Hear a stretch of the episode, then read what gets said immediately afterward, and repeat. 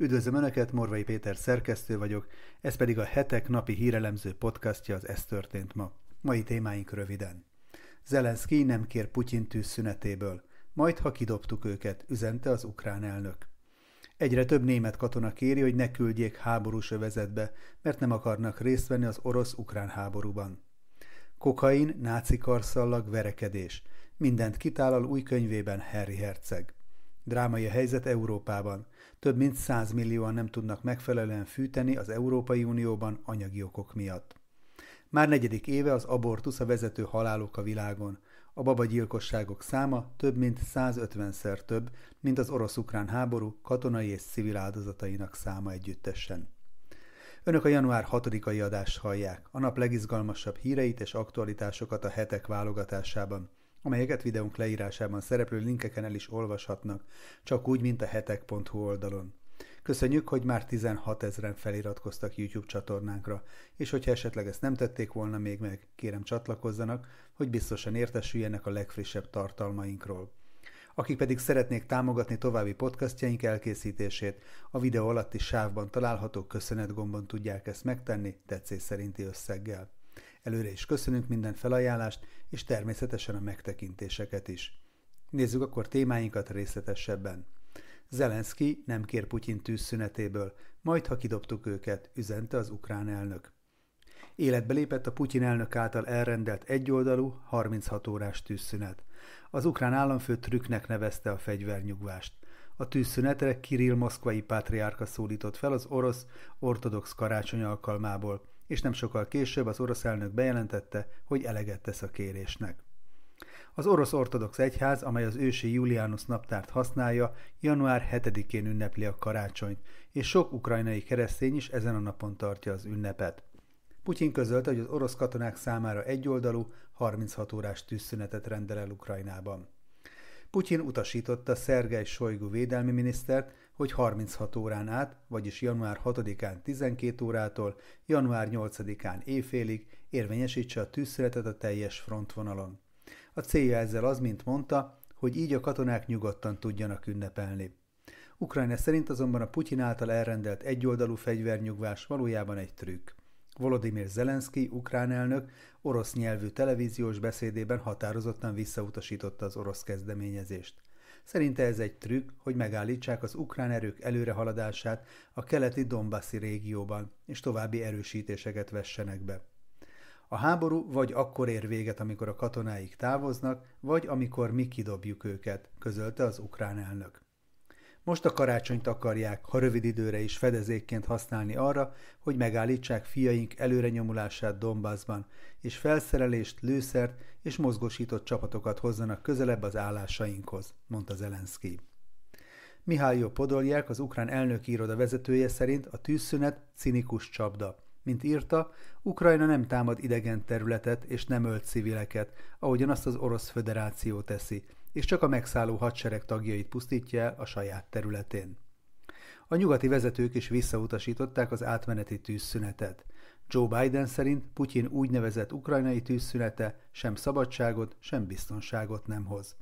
Az amerikai elnök azzal vádolta Putyint, hogy valójában csak levegőt akar nyerni, és emlékeztetett arra, hogy Putyin kész volt kórházakat, óvodákat és templomokat bombázni karácsonykor és újévkor.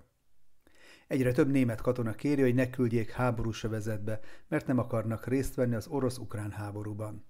Csak nem ezer katona nyújtott be kérelmet tavaly, hogy ne kelljen háborús övezetbe mennie, amely jelentős növekedés jelent a kétezer-huszonegyhez képest, amikor mindössze kétszázegy ilyen kérvényt adtak be a Családügyi Minisztérium adatai szerint. A német haderőben száznyolcvanhárom ezeren szolgálnak, vagyis kevesebb, mint a katonák egy százaléka nem akar háborúba menni, de egy jelentés szerint az orosz-ukrán háború és az Oroszországgal kapcsolatos feszültségek miatt egyre többen érzik úgy, hogy ki szeretnének maradni az összecsapásokból. kétezer-tizenegyig hat kötelezettség volt Németországban. Ekkor vált lehetővé, hogy lelkiismereti alapon vagy másokból kérvényezhessék a katonák, hogy ne küldjék őket harcoló alakulatokhoz, vagy azt is megtehették, hogy polgári szolgálatot látnak el. A Bundeswehrbe felszerelt újoncok most már nem kérhetik a polgári szolgálatot, de azt igen, hogy ne küldjék őket háborús övezetbe. Azok a katonák, akik ebben a labilis biztonsági helyzetben arra a következtetésre jutnak, hogy nem akarnak emberekre lőni és megölni másokat, vagy megcsonkítani másokat, azoknak meg kellene könnyíteni, hogy leszereljenek a hadseregből. Vélekedik a lelkiismereti okokból szolgálatot megtagadókat és pacifistákat képviselő német szervezet szóvivője. Németország NATO tagállamként támogatja Ukrajnát, de a katonái nem harcolnak az országban. Az elmúlt években azonban a német haderő máshol aktívan részt vett háborúban. Afganisztánban például az amerikai kivonulásig a második legjelentősebb szereplője volt a nyugati koalíciós erőknek, és gyakran mennek békefenntartóként német katonák más háborús övezetekbe is. Kokain, náci karszallag, verekedés. Mindent kitállal új könyvében Harry Herceg. Egy spanyolországi könyvesboltban véletlenül a hivatalos megjelenés előtt egy héttel kikerült a polcra Harry Herceg önéletrajzi könyve, amelyből így számos drámai részlet kiszivárgott. A Tartalék című könyvben Harry elárulta, hogy huszonöt embert ölt meg az Afganisztánban töltött idő alatt. A sussexi herceg azt írja, hogy nem büszke erre, de nem is szégyelli, hogy emberéleteket oltott ki, mivel katonaként egyszerűen ez volt a feladata. Harry két alkalommal teljesített szolgálatot pilótaként a tálibok ellen Afganisztánban. A bevetésekről azt mondja, hogy a célpontokra nem emberként, hanem sakkfiguraként gondolt, akiket le kellett venni a tábláról. A lelőtt tálibokat úgy tekintette, mint rossz fiúkat, akiket még azelőtt likvidáltak, hogy a jó fiúkat megölhették volna, írja. Harry összesen tíz évet szolgált a brit hadseregben, és a katonaságban töltött időt nevezte meghatározó éveinek. A könyvben megrázó családi részletek is kiderülnek. Kérlek, fiúk, ne tegyétek az utolsó éveimet szenvedéssé. Így könyörgött Károly fiainak, amikor kirobbant a testvérháború Vilmos és Harry között. A nagy botrányt kavart Oprah interjú után nyilvánvaló lett Harry és Meghan, valamint a királyi család közötti törésvonal, de az csak most derült ki, hogy a két testvér között tettlegességig is fajult a konfliktus. Harry azt írja, hogy a verekedés kétezer-tizenkilencben történt, amikor londoni otthonukban Vilmos sértegette feleségét, őt pedig gorombának és durvának nevezte. A kisebbik testvér ki akart térni a vita elől, kiment a konyhába, de Vilmos követte őt. Harry ekkor egy pohár vizet adott a bátyjának, és azt mondta, Willi, nem tudok veled beszélni, amikor ilyen vagy. Vilmos azonban félretorta a poharat, és rátámadt Harryre. Megragadott a galléromnál fogva, elszakította a nyakláncomat és a földre lökött. A kutya ivótájára zuhantam, az összetört szilánkok megvágták a hátam. Egy pillanatig magamhoz sem tértem, aztán felálltam és szóltam neki, hogy tűnjön el, írja Harry, miközben Vilmos arra biztatta, hogy üssen vissza. Végül az erőszakos konfliktus nem folytatódott, és nem sokkal később Vilmos visszatért sajnálkozva.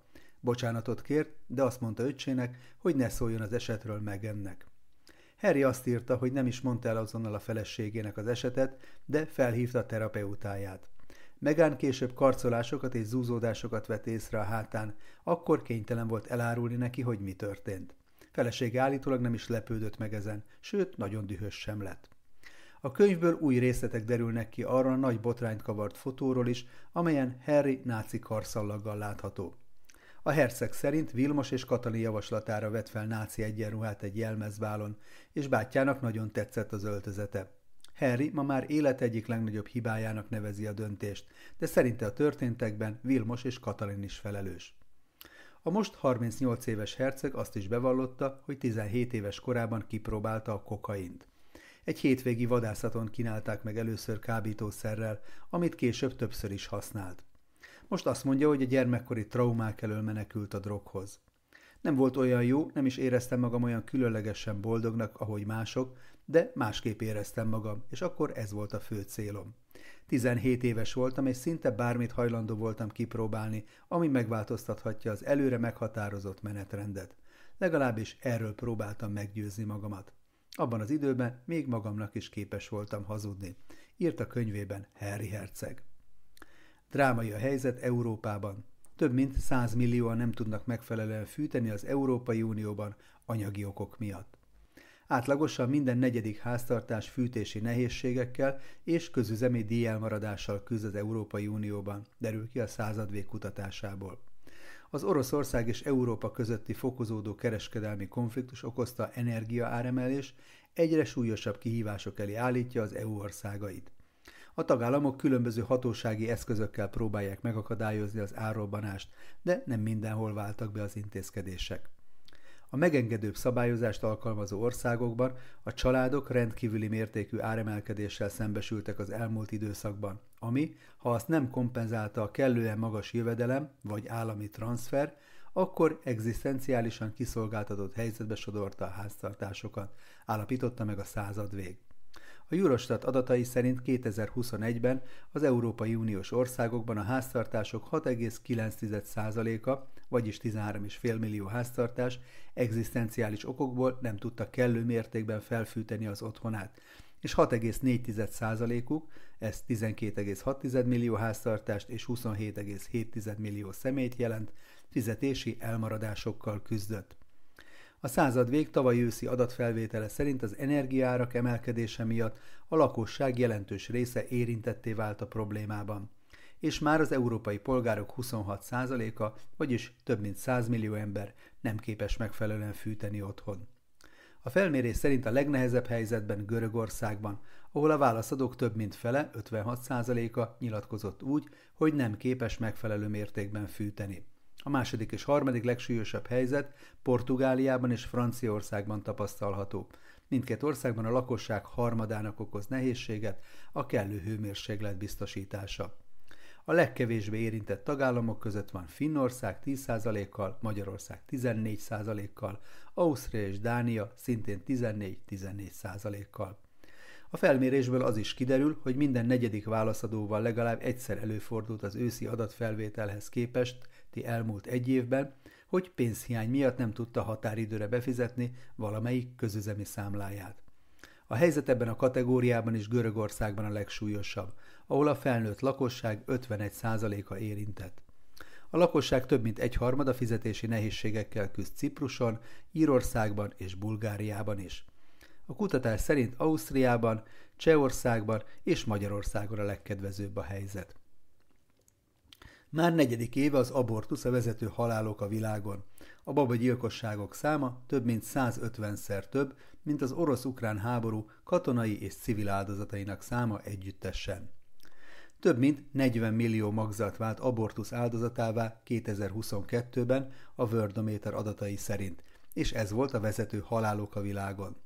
A dupla vé há ó adatai szerint évente hozzávetőlegesen hetvenhárom millió terhesség megszakításra kerül sor, de a Worldometer adatai szerint tavaly negyvennégy millió abortusz történt ténylegesen, így már negyedik éve ez a vezető halálok a világon. A második leggyakoribb halálok a fertőző betegségek voltak, amely tizenhárom millió áldozatot szedett, daganatos betegségekben pedig nyolc millióan haltak meg. A dohányzás következtében öt millióan, alkohollal összefüggő problémák miatt két egész öt millióan, AIDS-ben közel két millióan hunytak el.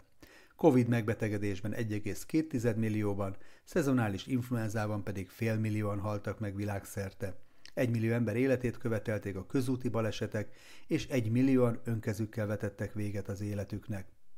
Az abortusz több áldozatot követelt, mint az összes többi halálok összesen, és kétezer-huszonkettőben még nőtt is a terhesség megszakítások száma az azt megelőző évhez képest. kétezer-húszban negyvenkét egész négy millió abortuszt végeztek, kétezer-huszonegyben pedig hozzávetőlegesen negyvennégy milliót, tavaly azonban már ez a szám meghaladta a negyvennégy milliót. Egy amerikai életpárti szervezet szerint a Roe kontra Wade határozat hatályon kívül helyezése és több amerikai államban bevezetett abortusz szigorítások miatt az Egyesült Államokban százhuszonöt ezerrel csökkent a terhesség megszakítások száma kétezer-huszonkettőben. Nos, ennyi fér bele mai ajánlónkba. Morvai Pétert hallották az Ez történt ma mai adásában. Várom Önöket a jövő héten is aktuális hírekkel, ajánlókkal, és hogyha szeretnének ezekről biztosan értesülni, akkor kérem iratkozzanak fel a Hetek YouTube csatornájára, ahogyan ezt már több mint tizenhat ezeren meg is tették, amit ezúton is nagyon köszönünk. Közben tart még a Hetek nyomtatott és digitális előfizetői akciója, a fődíj egy Toyota személyautó. Viszont hallásra, további szép hétvégét kívánok mindenkinek!